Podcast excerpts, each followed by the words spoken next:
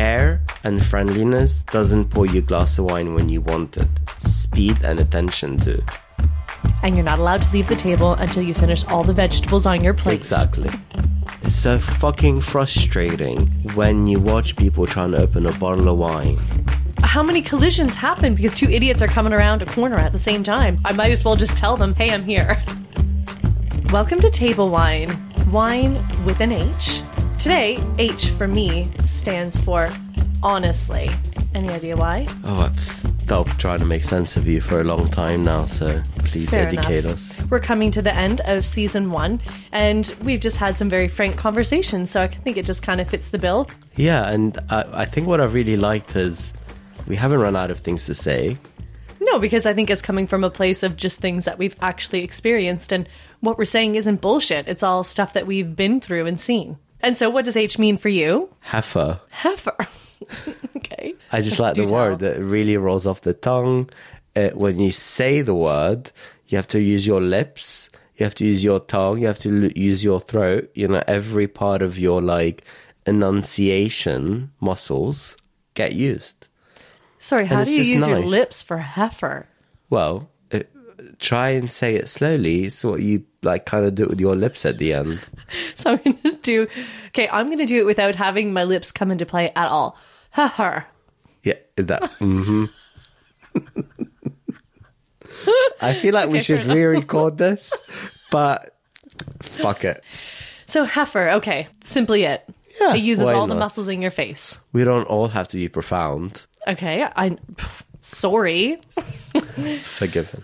Anyway, let's move on then in that case. So, this is a podcast where we talk about working in restaurants. I'm Allison. And I'm Pierre. Now, today we are going to talk about For the Love of Hospitality. That is the topic on the table. Yeah, I guess I came up with that, or I suggested it because You just jumped on that right away. Yeah, so just so I knows, came this up is- with that This is my idea. Yeah. okay. I think it was All hail Pierre. because you know this has been very light-hearted, and obviously we take what we do seriously, but there's also such a light-hearted side to it, and that's been really fun to talk about. But it's also a nice talk about actually why we do what we do, and you know not just the fun side, but also kind of why we love what we do. Mm-hmm. Hence, for the love of hospitality. what brought you to hospitality? Um, so I was working as I was studying and I actually started as a dishwasher and I talked too much so they put me in front of a house. I was very lucky from the start for having worked with people that really cared for their craft. And, uh, you know, they were, they owned the business and they really wanted to make it a success. So hospitality was a, a huge part and literally nothing was trouble.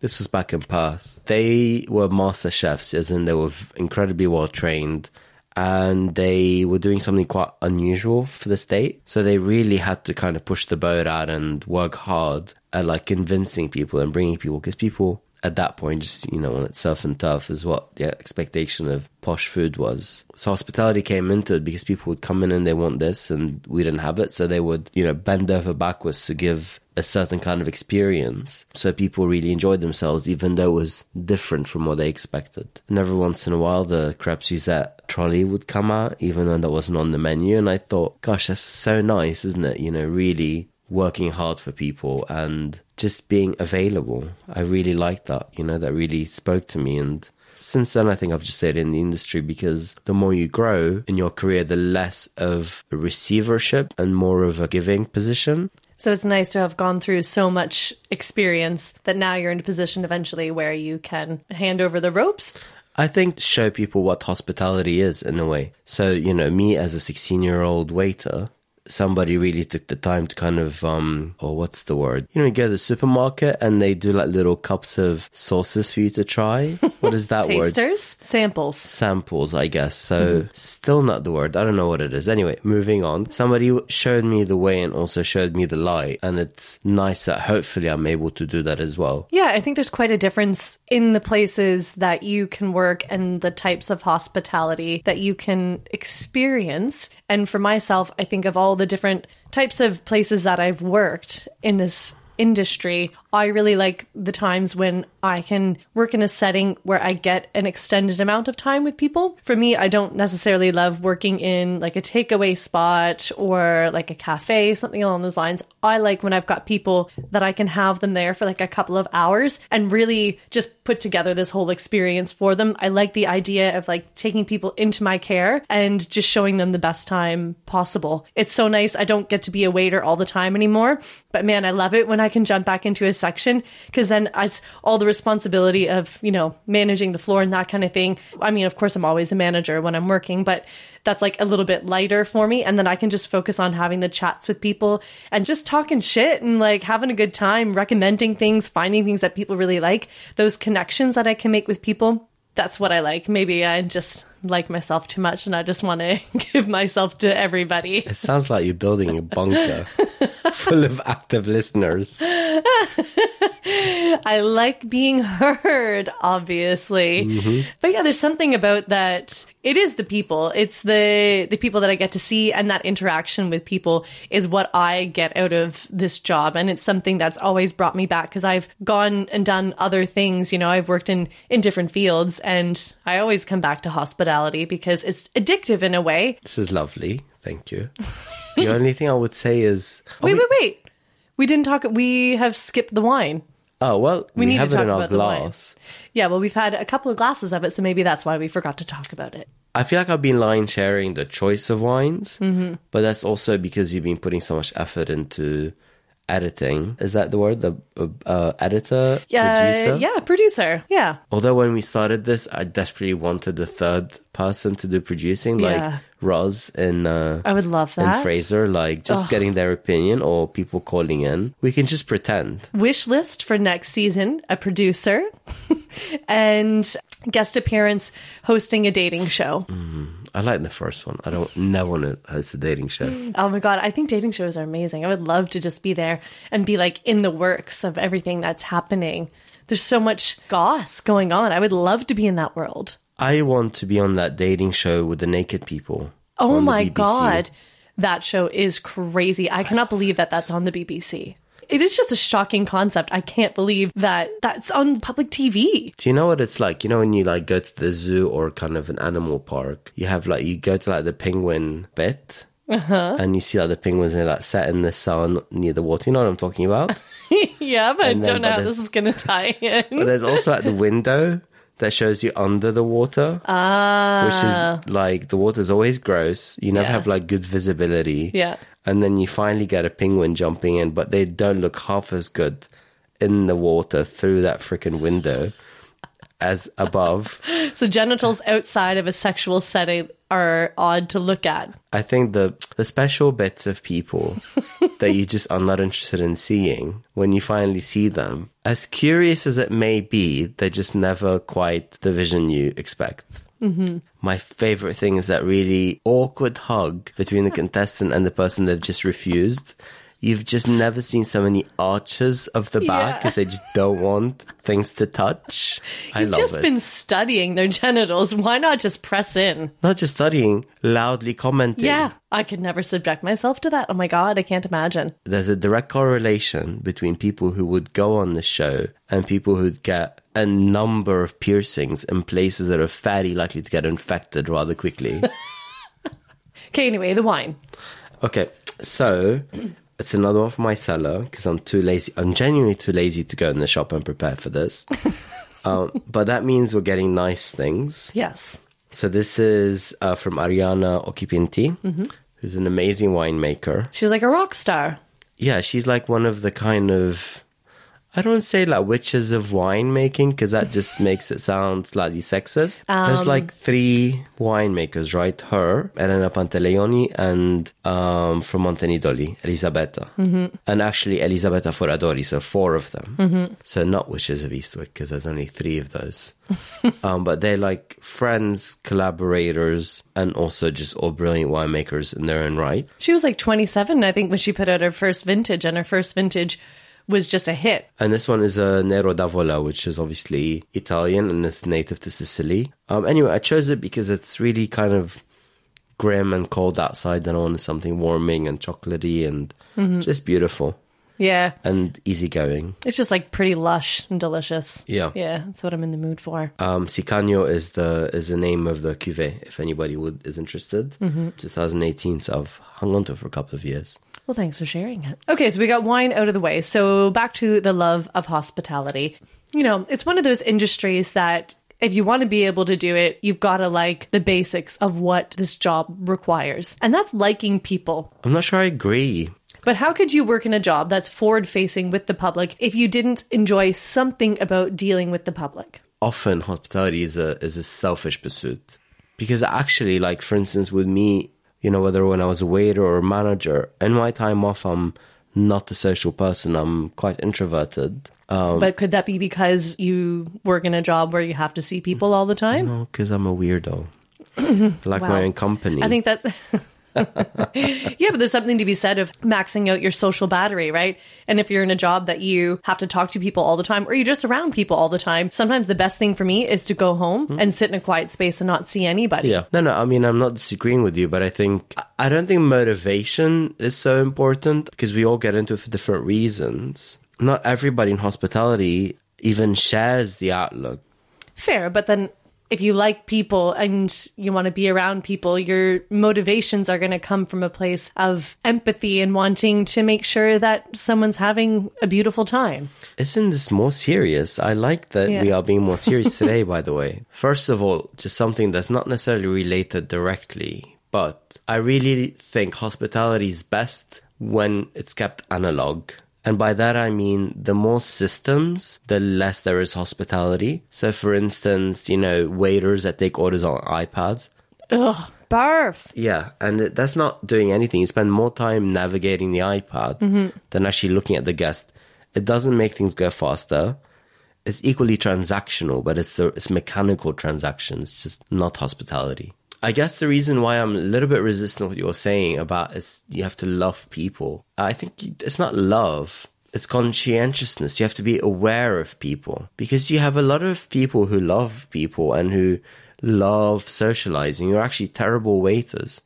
I think that there's basic skills that you can't teach, and those are the skills that are the most important. So I would so much rather work with somebody on chatting too much and working on how to reel that in a little bit instead of trying to teach somebody how to be empathetic. So I think we're doing one or the other. Either we're trying to convince each other, I'm just simply saying. Okay. I don't need to convince you. care and friendliness doesn't pour you a glass of wine when you want it. Speed and attention do. When I was young, like really young, and I used to work in a catering company, used to do a lot of boardrooms. But it was me and this older lady in her. Probably dead by now, but hello. Oh my. Well, she was 65 about 20 years ago. Yeah, Oh, maybe well- she's not dead. But she was a boardroom waiter with me. I mean, the things she would say, that real acerbic sense of humor, did not come from love. You know, it came from a place where I've seen all of humanity with its failings and also brightness. So then I was like, okay, well, you don't have to like love people. You just have to love working with people. Also, she said people in hospitality are the brightest people that she's ever worked with. This is really what makes hospitality quite special. I mean, some real clever people. You can read a table of six people and mm. honestly, a split second. Name me one industry where you can do that other than this. I remember early on when I was a waiter, people would always ask, "Hey, so like, what else do you do?" And eventually, I was like, "I'm just this is so fucking annoying that people can't ask me like, what else do you do? Why can't I just do this? You know, this job actually requires so much skill." Yeah, I think we just need to stop considering that working in hospitality is a side job in terms of street smart. You learn so much about people. The soft skills that you gain from working in hospitality are not something I don't think you could learn anywhere else. Forget the soft skills. When I go to parties, it's so fucking frustrating when you watch people trying to open a bottle of wine. It's like the more time you spend at university, the more people tend to equate the number of years of education they've had with the fancier contraption they get to buy a bottle of wine. and then they can't make it work. Yeah. I just think everybody should have to do at least a year of working in a customer service style job. It's obvious when people have never had to be on the receiving end of the public.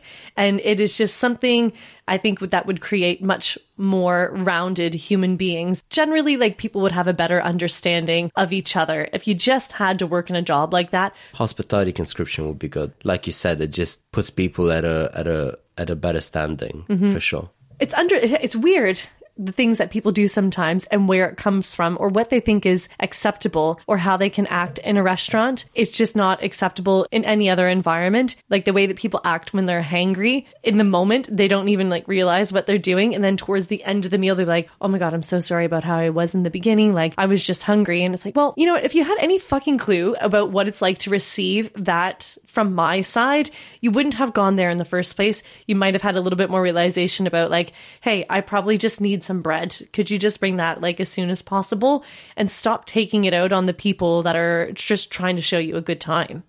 Can you order your fucking meal? no, you can't have a piece of bread until you've ordered your food. Because if you have a piece of bread before you order, you're not going to get a starter. And you're not allowed to leave the table until you finish all the vegetables on your plate. Exactly. I think you just never know why a guest is the way they are. And it's better just not to think about it because sometimes it's something and sometimes it isn't. Sometimes it's them, sometimes it's you, sometimes it's the venue. There's 110 reasons. Is that fireworks? Yeah. Oh, it's Guy Fawkes night. Oh. So apologies if you can hear some clatter in the background. It's fireworks. I don't know. I think just to tie that all together, being able to have some experience in a forward facing public job, you're probably less likely to be that terrible person. Uh, how often, let's say, do you say you get a difficult guest enough for it to affect your evening or your service? Gosh, it probably happens, I would say at least once a week. How often does that get resolved by the end of the service? Pretty much always. I have gained a skill of being able to separate that. Actually, I think it might be something that you had taught me. If something stays with me for longer than 24 hours, then I should probably address it. But if I'm not thinking about it by the end of the next day, then it's probably something to let go. When when there's difficult guests, I just all I want to do is turn it around. I like that challenge. It's like okay, um, this sounds terrible, but like okay, what childhood trauma do I need to address here? Did you get spanked too much? Did you not have enough when you were a child? Did you get forgotten? And I will turn that around. You know, sometimes I mean culturally anyway in the world we end up in like adversarial cycles. That's just it's just forget it. It's just pointless, and people know Yeah. when people are rude, when they're difficult. They might know it then and there, but they'll know it. people are trained, right? Everybody has baggage from past experiences they've had. And I'm not here to change that, but like I can change this interaction. And you know what's interesting is because hospitality is so busy and is so dynamic, and it's almost like you're always like "Ooh, desperately need to go loo, but you just can't. So every freaking bit of communication interaction is generally really, you know, seen through that peephole, isn't it? You know. So it's hard sometimes when you, you're in that pressured moment of so many things going. You're a bit like Neo from The Matrix, where all these bullets are flying around you, and you're in this like jelly air moment thing. Uh-huh. To actually be able to reason with yourself and with other people, colleague, guests, it doesn't matter. And somehow you still have to dig real deep within you and say, okay, need to find the center in this. What do you think are some of the habits that you've come to learn from working in environments like that that you still can't shake? Well, there's many eating really fast. Yes, um, uh, that is the first thing that comes to mind for me. Yeah. It's so hard to just sit down and eat a meal slowly Yeah. or enjoy food when it's hot. I have a genuine joy in eating cold scrambled eggs. Revolting. I love it. The next one I want to say, but I feel like I'd be stealing your thunder, but I will, and I'm going to com- do it to completion. Is when you say backs. Like I still say backs at waitress, and actually my partner now does the same. They've, you know, he's never worked in hospitality, and he'd be grabbing the toilet paper behind an old lady and screams out backs. I say behind. Mm, I think backs is a bit more threatening just because it has more like consonants and vowels. I don't know. Yeah. You say corner. I do. I think that's ridiculous. it's funny. I, I get it. I get it. I totally get it. I'm just not used to it. And it's like, it's like even more alarming. You don't say corner? Never. I do get made fun of for that quite a bit. But I mean, how many collisions happen because two idiots are coming around a corner at the same time? I might as well just tell them, hey, I'm here. Corner, corner. like, it's like. well, then install one of those stupid little mirrors so I can see what's coming around the other Okay. side if you don't want to hear me. would you like a moment? Hi, my name's Allison, and I say corner. I think for whoever's listening to this, there was no judgment. and they know this. You need to know this too. There's no judgment. It's very cute. I've just never heard it before. Well, what else can't I shake? I'm trying to think now. I think those are like the main ones. Taking charge. What I mean by taking charge, there's nothing worse than like four hospitality people going out for lunch or dinner and ordering because it's like there's a lot of conflict there. There's a Oh, lot yeah. of push and push. There's no pull. Gosh, how do I feel about serving people who also work in hospitality? I hate it. There's no logic. I just don't like serving people from the industry. Again, I'm very difficult. I get that. But in restaurants, I try to make it so easy. well, you're the perfect guest, self proclaimed. I am truly the perfect guest. I tip for one. Is it hard to like go around with the light from your halo like always shining in your eyes? Maybe for you. It's quite bright, isn't It's it? It's hard to look at. You're little star. Yeah. I think my favorite people to look after are people who are used to going out for lunch but don't work in the industry, where dining in restaurants and having meetings is just a part of your working day. Yeah, I can hear the fireworks again. We can't, it's Guy Fawkes night. What can we do? She's just had some cheese. I I They I get like it though. They know, guests. they know everything. They just know, they just, they're like the easiest. Okay, so they do your job for you. No. I like all guests, genuinely, genuinely. Are you trying to make me sound Yeah, like just a hateful bitch. person? You're a hateful person. the only experience, it's not the guests, because I think people can just be different. I think the ones that I don't enjoy, the experiences, is when you get the sense that the table just doesn't want you to engage because they think that when you're talking about things, it's because you want to oversell. Hmm. Those who appreciate intelligent hospitality, which is intuitive hospitality, like what you're describing before about kind of professional diners, you know, they know who they are, they know what they want, and it's like bam, bam, bam, done. It's more, it's not transactional, but it's a bit smoother and there's a stronger communication. But, you know, I'm an agent of chaos. I like the, the gray areas in between. you know, if somebody's like too organized and exactly what they want, I'll try and get a wrong order in there. I try and forget a side dish. Can't all go smoothly. It's boring. Oh I do love a perfect shift.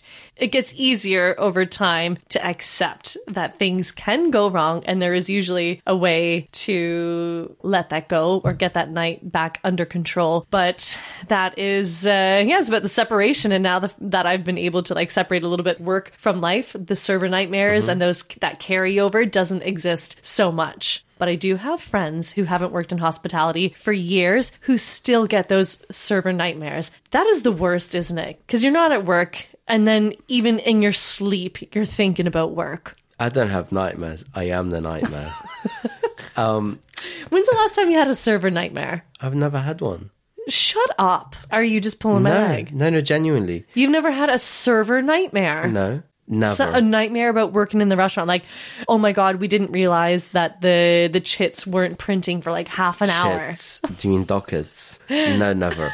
I used to be one of those people that also needed to get their shift organized down to a T. And then I observed two kinds of colleagues equally successful at what they did. Ones that tried to like anticipate the big wave and learn how to ride it, and those who anticipate the wave and step aside. And I really firmly felt I should be the first person riding the wave. So kind of spending less time on trying to be in control and then more time on trying to be in aware. I mean, that I think- sounded cleverer outside than inside. Never happens. It's so true though. Like there's I think something that is just very freeing, letting go of the idea that you have any control. You know, you can't change the circumstances. You can have some influence on the outcome, but things are going to happen that are going to happen. And if you can get on board with that idea, then I don't know, you can relax a little bit and just and actually be in the moment, right? You lose out on having that sense of place and experience if you're always stressing about the next thing that's going to happen. Well, yeah, and you lose out on that sense of not only place but also play. The most fun you can have is in that moment when everything's falling apart. And I really feel sad, genuinely, when I see people that just don't ever want to go through that. So they build systems around them. Like if it's a waiter, you know, usually requesting the same section or same tables. If it's a manager, it's prioritizing the office or taking on a role that where they have to do less floor. What's the point? We're in a human industry and we're really blessed to be able to work with people and different people. You know, I love that. I want to go back to the fact that you don't have server nightmares. I'm really like having a hard time believing that. What I do have is a moment of panic on like the bus home. Well, I don't because I don't work as a waiter anymore. You know, when you like sat, it's like, oh fuck, table five wanted some mustard. I have that. yeah. I don't have nightmares. I love what I do. Can I have any more wine? Do we have oh. it left? Here we are talking about hospitality. You've had enough wine. Hospitality is honesty. How is that possible? I don't understand. Fucking hell. Server drinks plagued me for ages. But I think I might have had them the most when I was working somewhere that was like quite traumatic. Yeah, honestly. Also, I work things out then and there. I cry, I yell, or I get yelled at. Usually, people, for better or worse, I'm such a frustrating personality that people find it very easy to tell me things then and there. And you're quite comfortable with conflict. It is comforting to know that you could handle a difficult conversation. Conflict to the point of resolution. I'm not comfortable with like conflict as in existing in a state of conflict. I don't just like to pick fights with people. I mean, I Uh-huh. do, I do. I do that too.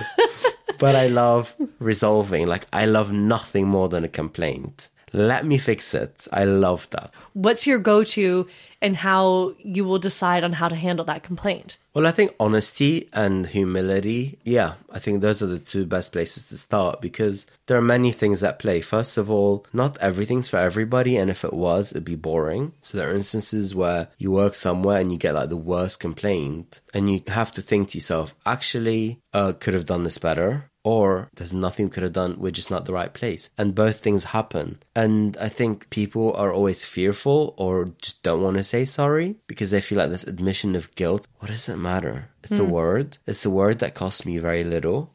And sorry isn't always an admission of guilt or responsibility. Sometimes it's a show of contrition and acceptance.